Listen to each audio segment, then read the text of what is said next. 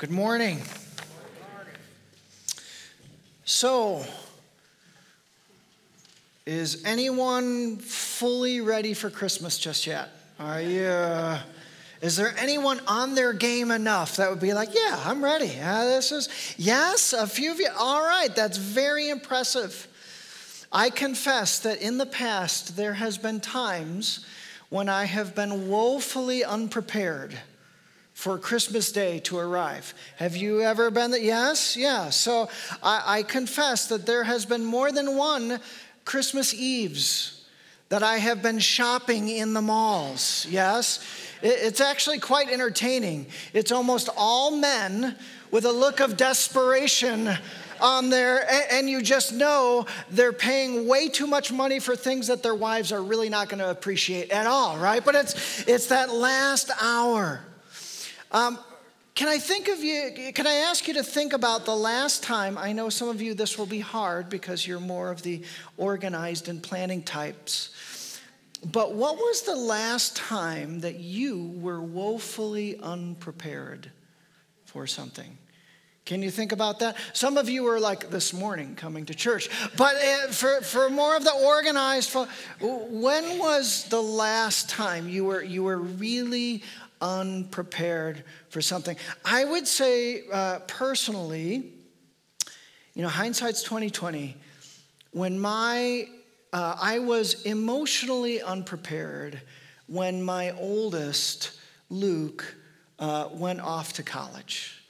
So I, I think in, in, hindsight, you know, I was I was focused mostly on him and getting him ready, and I was I was focused on physical preparation, and, and yet it, the uh, the the struggle that I had in the the weeks and the months following, I, I realized I didn't do enough prep work in my own heart and soul to to really be ready for it, not to see him uh, on a regular basis and, and have him a part of my life. So I want to not do that with our daughters. I want to be a little bit ahead of the game in preparation. In fact, Kendra and I have agreed we're, we're ready for the girls to go now so that just giving one of my daughters a little hard time.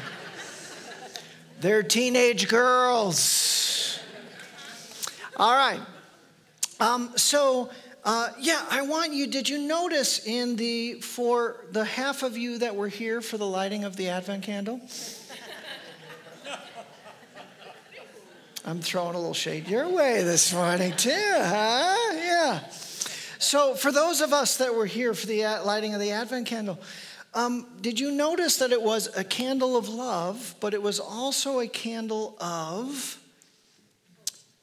uh, no, not hope. This is a different, not one of your main themes. It was a candle of preparation, a candle of spiritual preparation. And so, part of the Advent season is that actually a big part that's often lost uh, in our commercialized Christmas is this idea that, again, this is the, the, the calendar year, um, the calendar year, this is the end of the year. In the church calendar, it's the beginning of the year. And we're meant to say, hey, that we, we begin with Christ coming. We begin with the incarnation. We begin with the, the God of the universe entering time and space and humbling himself and taking on flesh and blood and entering into our darkness. And we need to be ready for that. We need to be prepared for that, to, to remember. In fact, it's been said that there's really three waitings and three arrivals. One waitings is that we remember and we, remain, uh, we remember that first Christmas, that, that when God entered time and space and he enters in. The second one is understood is he will come back, right? Jesus is enthroned in heaven right now, but there's a day that he'll return and come, and we need to be really prepared for that moment, right? But there's also a dynamic by his Holy Spirit when we ask him he manifests his presence and he enters in to our lives today and in this moment. Last week we talked about that disappointment sometimes that we can we cannot be shopping on Christmas Eve and we, we can do a cultural Christmas really, really well and we're prepared. But we can be unprepared spiritually. We can be unprepared for Christmas and we get to Christmas Day and all the, the gifts are open and the food is consumed and, and we have that sense of we, we missed it that, that essence that, that, that meaning that significance of what god wants to do this christmas 2018 and, and, and yet we in, in the busyness and the consumerism and even the good things family and all of that, that we missed it. So part of the advent season is we light a candle in our hearts and souls of preparation. Last week we talked a little bit of the preparation of being is that if we want to really appreciate the light of Christmas, we have to allow ourselves to go into the darkness, the, the lostness a little bit. And so we prayed for universal church and our country and our world and prayed for our own hearts and relationships. Where do we need Christ to enter into our relationships and, and our souls and our hearts and our relationship with Him? This morning, we're going to do uh, use a, a, slightly different um, construct or, or, or analogy, if you will. We're going to use an analogy. It might be a little bit harder for some of us to get our minds around. Is an, an, I, uh, an analogy of building or construction. And the reason that I am using an analogy of pre- preparing for Christmas and really getting the, the meaning of Christmas, and I'm using um, this idea of construction, is because it's from the scriptures that we're going to look at today. And um, does anyone be able to answer this question? Who is the one figure that is responsible, except Logan. Does anyone know? He was answering questions in prayer time, so I got to give him, uh, not let him get you guys off, all right? Who is the one person that's known for this idea of preparation? Yes, say that again. Who said that? Isam, did you say that? John the Baptist, right? So he he was known, he is, we, we looked at his birth story a little bit uh, in Zechariah and um, Elizabeth, and yet he is born right around Jesus' time, and he had a ministry and he had a calling, and it was shaped in a way of preparation and some construction. Would you uh, turn with me to the Gospel of Luke, and we're going to be in chapter 3. Now, he actually was born around the same time that Jesus was born, and his ministry, his public ministry, is really going to begin for Jesus' public ministry when Jesus begins to speak and announce the kingdom of God and so forth. But we're going to use this idea of preparation for Christmas. I think it's valid. That, that John, in the spirit of Elijah, his role in his ministry was to prepare the way for the Messiah to come. And if we apply these words to um, to this morning in our hearts for this Christmas. I'm going to start in John, uh, uh, Luke chapter 3, verse. I'm going to start just a little bit before that. That's okay, you can leave that up, but start, I'm going to start at verse 2. During the high priesthood of Annas and Caiaphas, the word of God came to John, son of Zechariah, in the wilderness. He went into all the country country around the Jordan, preaching a baptism of repentance for the forgiveness of sins. As it is written in the book of the words of Isaiah the prophet, quoting Isaiah, these prophetic words for John's ministry. A voice of one calling in the wilderness, Prepare the way for the Lord, make straight paths for him. Every valley shall be filled in, every mountain and hill made low. The crooked road shall become straight, the rough ways smooth, and all the people will see God's salvation powerful language from Isaiah, preparing language. And you would imagine in these powerful words that John the Baptist is going to come and he's going to start moving some earth around, right? You're going to see him maybe with a jackhammer, uh, maybe with some heavy construction equipment, right? What is he doing? Well, wherever there's a low place, he's going to fill that in with some earth. Wherever there's high, he's going to bring that low. Do we see John the Baptist with heavy construction equipment? Nope.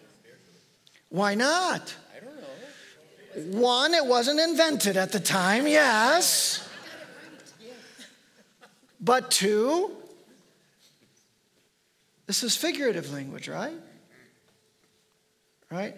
So he so it's not talking about physically he's grabbing a jackhammer and going to work in, you know, on some hill in, in Jerusalem. What's this where is the landscape that John the Baptist is called to prepare? Look at your brother or sister sitting next to you go, you. Inside of you this was John's calling in you. This is, he's after, he's not after the, the, the valleys of Jerusalem or Israel. He's after your heart and soul.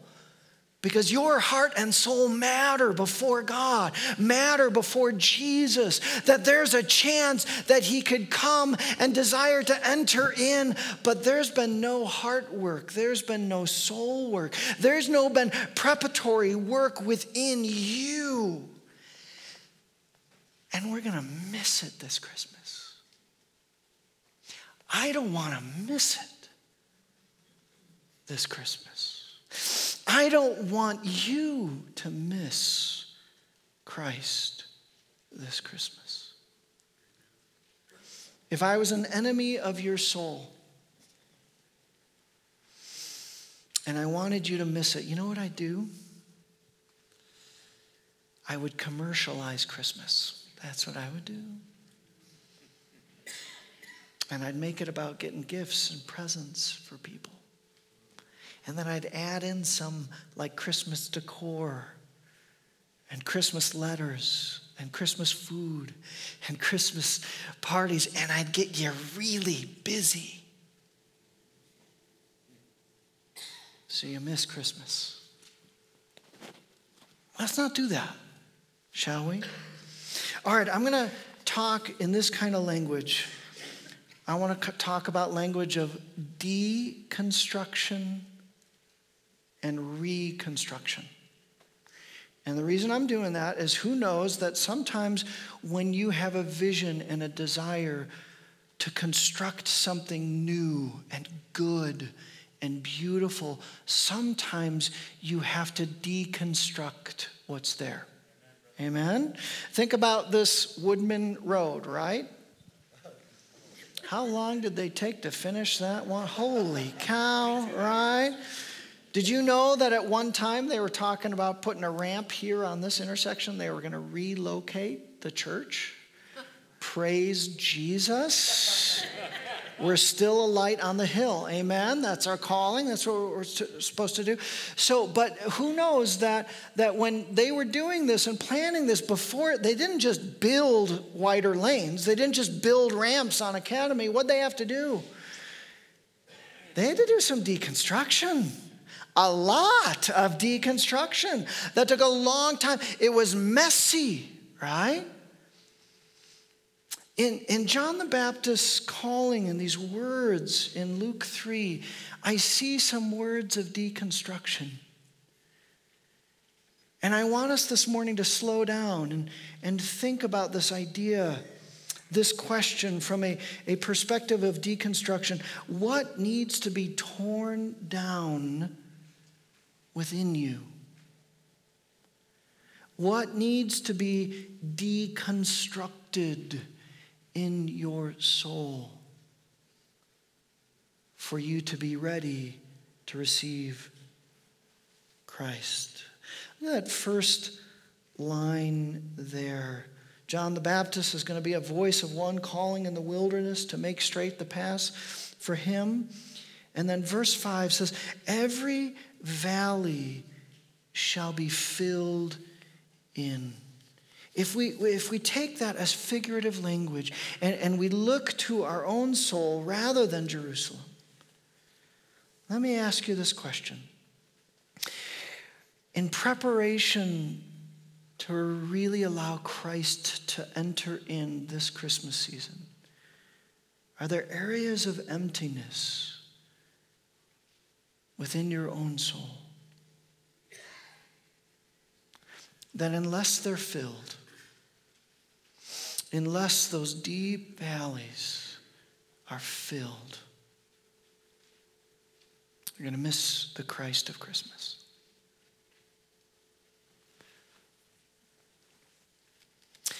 What are those places that you long for His renewal and blessing as we prayed about? I was, uh, this past week, I, I had what I would call a sad day. It was a sad day.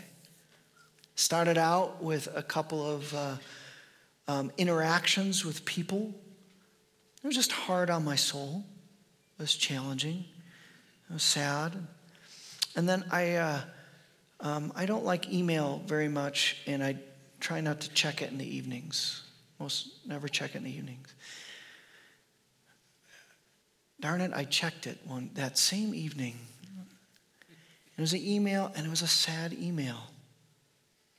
And it added to my sadness. And I went to sleep in sadness. And you know how much sleep I got that night? Not a lot. And so I woke up and I started to pray, did my prayer thing. And there is a, a, a form of prayer that isn't talked about enough.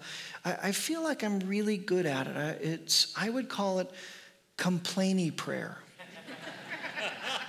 Some of you know what I'm talking about. Others have called it whiny prayer. Yes. Is that yes? So I've really perfected this, I think, to an art form that, that is just, I was complaining. I, I was upset. I, you know, I, sleep is important to me and, and I don't like being sad and this is Christmas and I'm, and I'm complaining about these things to the Lord. And as I was in the midst of my whiny prayer, I felt like he gave me an impression. It wasn't an audible voice, I felt like it was an impression. And I felt like he said, Eric, you mold over your sadness. You, you looked at it, you carried it, but you didn't give it to me. You didn't invite me into it. And I said, Good point.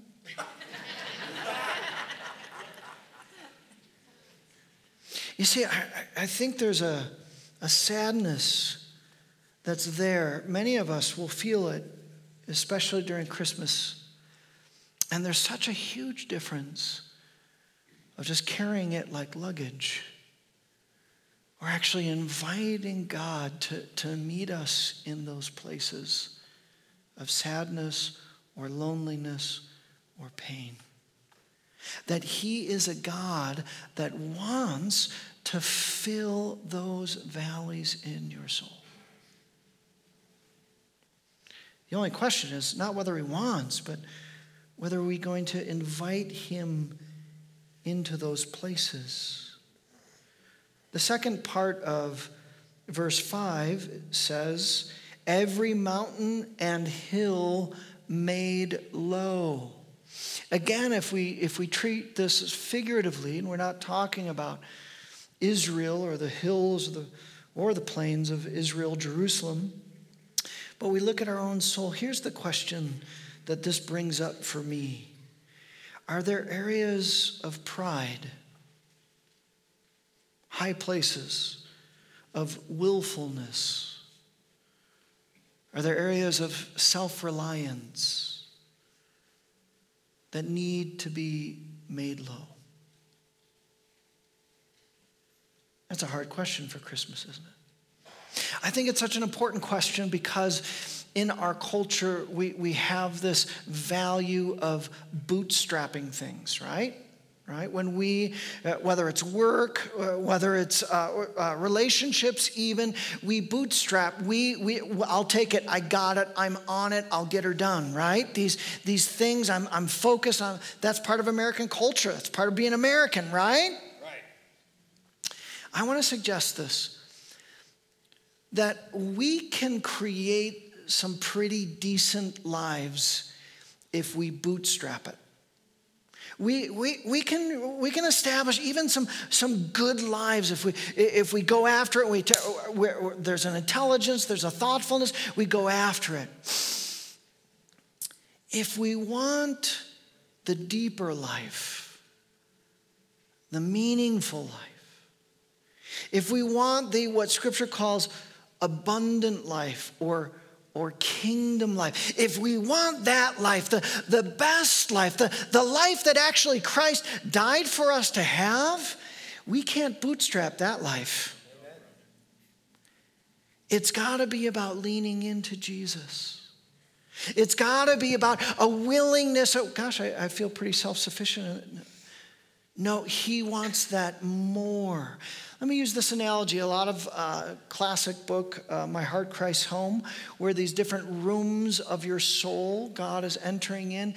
And, and when I think of self sufficiency, or when I think of pride, and I think I've got a room that I'm doing pretty good on, I've decorated it well, maybe it's a family room.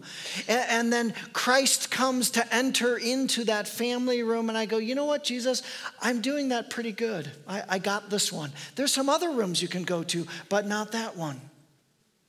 I've got it. I think part of the ministry of preparation is, is inviting God into those areas, not just that are lowly, that need filling, but those places that we feel pretty self reliant on, sometimes even a little prideful or arrogant. Say, God, I, I don't want just a good life. I, I, I, want kingdom life. I want abundant life. I want your life that you have for me. Would you come into these areas? I don't want a self reliance or pride to get in the way of Jesus fully entering in this Advent season. Staying with that analogy, probably many of you have heard of closets, right? Do we invite Jesus into all of the closets? Look at that next verse, um, next part of verse 5. The crooked roads shall become straight. What's crooked in us? Are there barriers of sin that must be addressed, that we, we need to acknowledge and repent of. You see, sin acts in our relationship with God in a very similar way that it does act with one another. Okay? If I sin against my wife, which I haven't yet of seven years of ministry,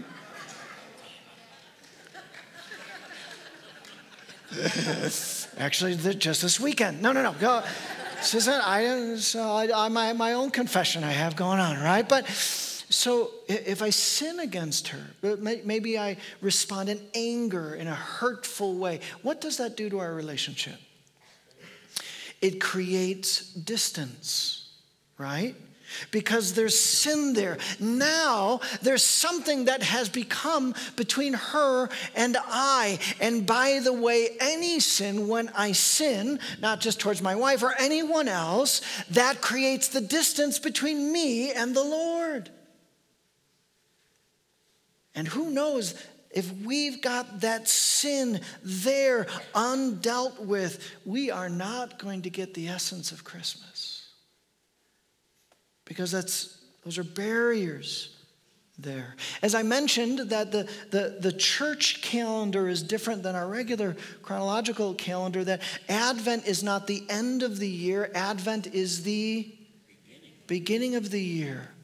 What would it look like to make a New Year's resolution in the season of Advent? I think some of us have these uh, unconfessed or undealt with, I, I would say, undercurrents of sin that are, are acting as a block between, uh, of intimacy between us and the Lord. What if we actually made a New Year's resolution about lust or greed or selfishness or self sufficiency or anger or unforgiveness or fear, the lack of faith, of judgment, of harshness rather than the kindness of Christ. What would it look like if we said, God, I want to be prepared and I don't, I don't want this issue between me and you. Would you, would you take, would you forgive this? I'm going to confess it and I'm going to repent 180 degrees, turn, and I'm going to walk it your way, Jesus, not my way. Boy, I think we'd really enter in for Christmas, would we not? And then finally, this last in this uh, verse 5, this powerful verse 5, the rough ways made smooth. I heard this leader say this really struck me. Are there barriers? Uh, go to the uh, next one, next slide. Rough ways made smooth. Are there rough edges to your personality that need to be tempered.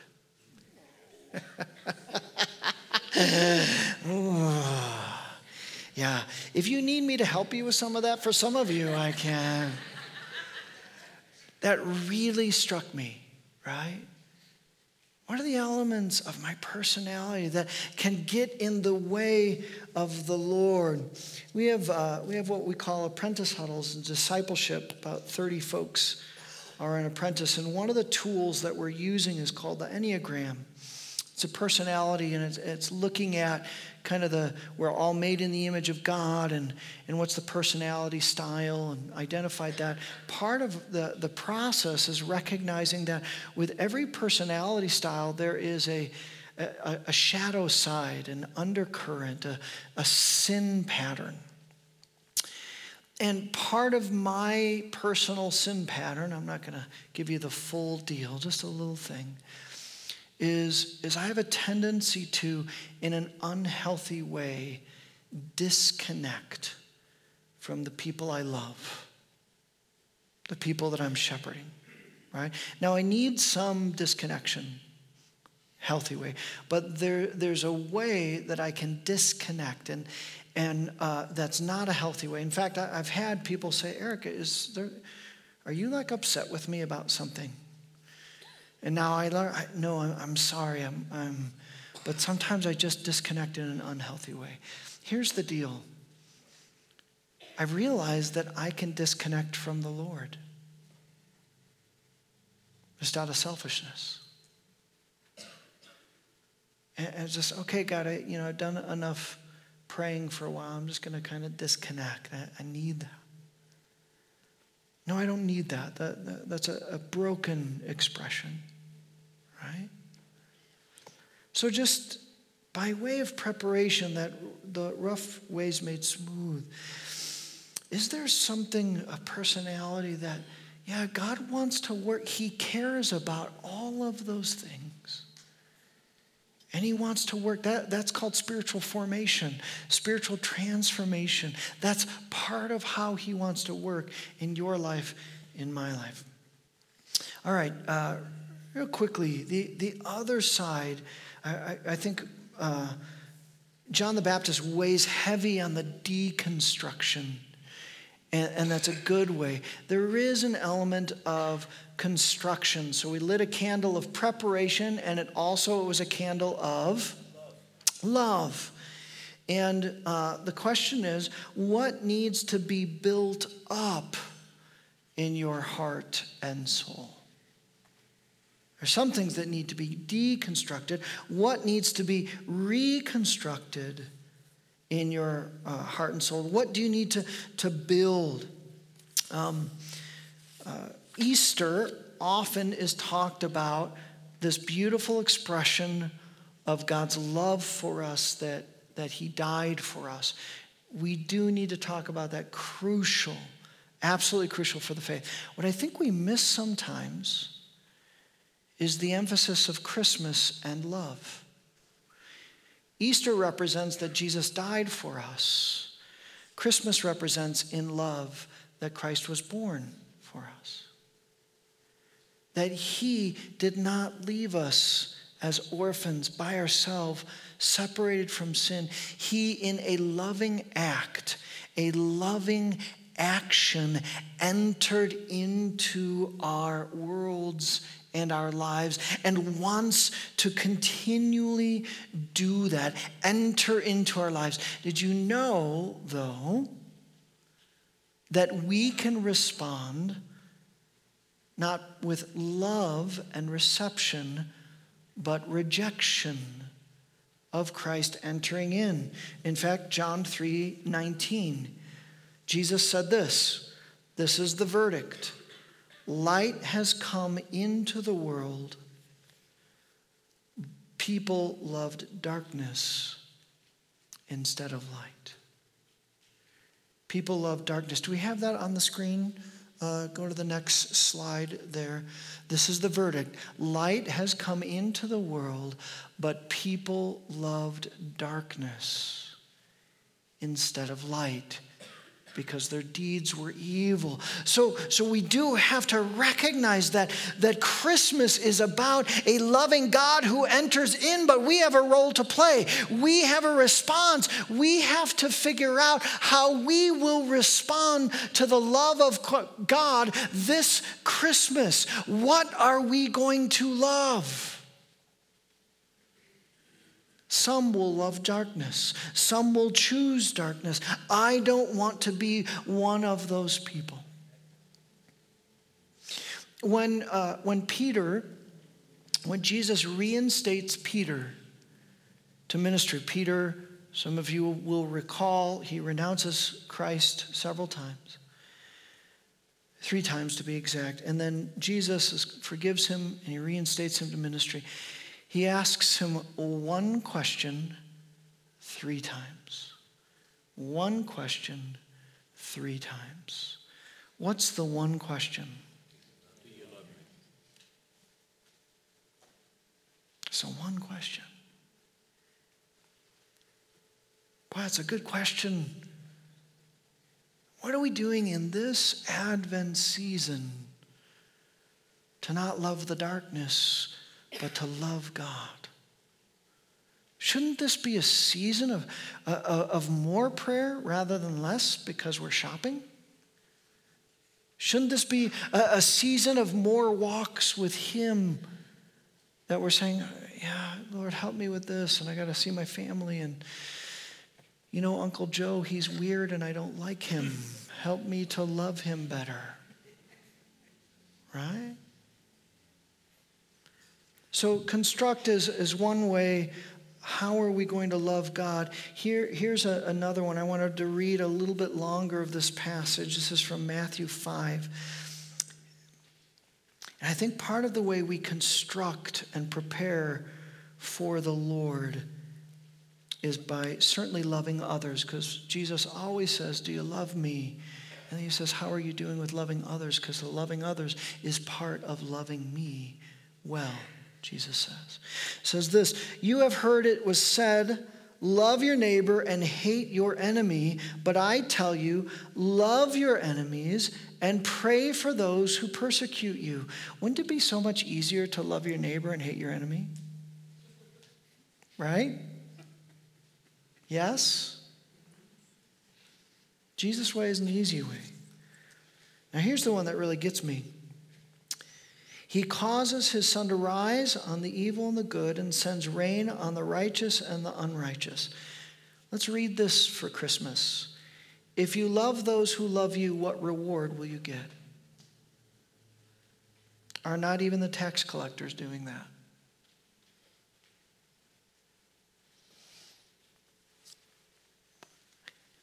I think my Christmas has, has become a lot of loving those who love me well. I want to do better this Advent season. I want to love the stranger. I want to love the, the people that, that aggravate me the most. That would be a good preparation, wouldn't it? Wouldn't it? I was going to pick on someone, but I won't pick. There, Natalie Youngner. I want to love Natalie really well. Right? What, what does it look like to love? Right? Has, has your Christmas, um, has it become trying to love those who love you really well? Isn't that a lot of our Christmas? What about the others? I'll leave you with this story and then we'll, we'll close. It's a story I, found um, from a, a doctor, a physician in England. He was writing a number of years ago on a patient named Doris. She was 82 years old and she had been, she was in his ward and his floor and he was caring for her and he was really uh, trying to release her. She was a healthy 82 year old. They had resolved what she had come to the ward, and every time they were about to release her, she would talk about a new ailment. Sometimes it was her hip, sometimes it was her arm. And, so, sure enough, it was two days before Christmas, and she came in complaining about something else. And, uh, and he says this when the x rays came back normal, I told Doris that we should stick to the plan of sending you home. He says, Doris looked down at the floor and quietly said, I don't want to go home. It's just that I'm all alone and there are so many hours in the day. Then, after a long pause, she sighed and asked, Doctor, can you give me a cure for loneliness? The doctor wrote a reflection on this. He said, I wish I could say yes. I wish I could prescribe her some antidepressants and be satisfied that I had done my best. But the truth is that Doris is not clinically depressed. It's just that she's been left behind by a world that no longer revolves around her, not even in the littlest bit. He goes on with his reflection. There are thousands like her, men and women for whom time stands empty as they wait in homes full of silence. They are no longer coveted by a society addicted to youth. Doris is alone, and it brings home the truth of this ap- epidemic of loneliness. The most difficult part is that I don't know how to solve this, although I wish I could. For now, I simply retract my diagnosis. Sheepless, sheepishly, I insist that Doris spends her Christmas this year on the ward, and I can see her mood lift. And I thought, who are the Dorises in my life? I think I'm, I'm missing the or the neighbors or the extended family or family? Who are the ones that are there and there's this longing and there's this undercurrent of being alone? And essentially, the answer to what do we do about this, Jesus says, Well, that's why I'm going to create the church. I'm going to call my people to be my hands and feet and love not just those who love them, but love the stranger, love the enemy, love the coworker, love. That's a part of the construction of a prepared heart and soul to really receive a Christ, a God who enters in, is to in part be a people who enters into others' lives with the love of Jesus Christ. Can you pray with me? I invite not just the worship team, but the, the, the prayer folks, um, the prayer teams that once we're the service, at the end of the service, if you'd like to be prayed for in addition to what, how we pray now, it's a great way to just invite the power of God into your life.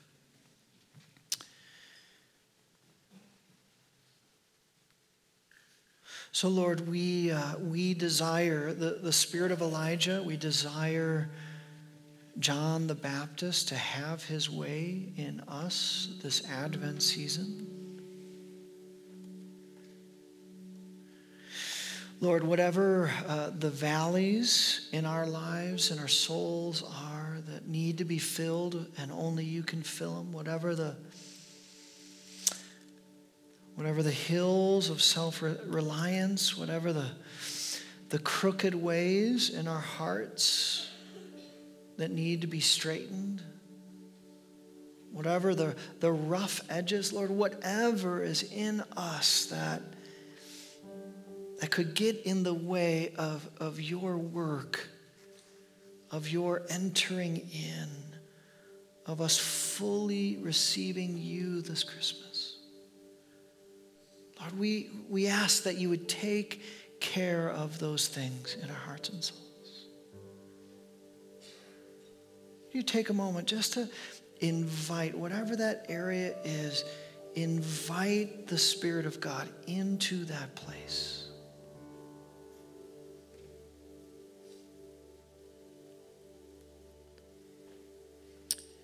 And Lord, would you fill us so that our overflow might be not busyness and distraction or detachment or loneliness, but that our overflow into others' lives would be your love, your kindness, and your goodness.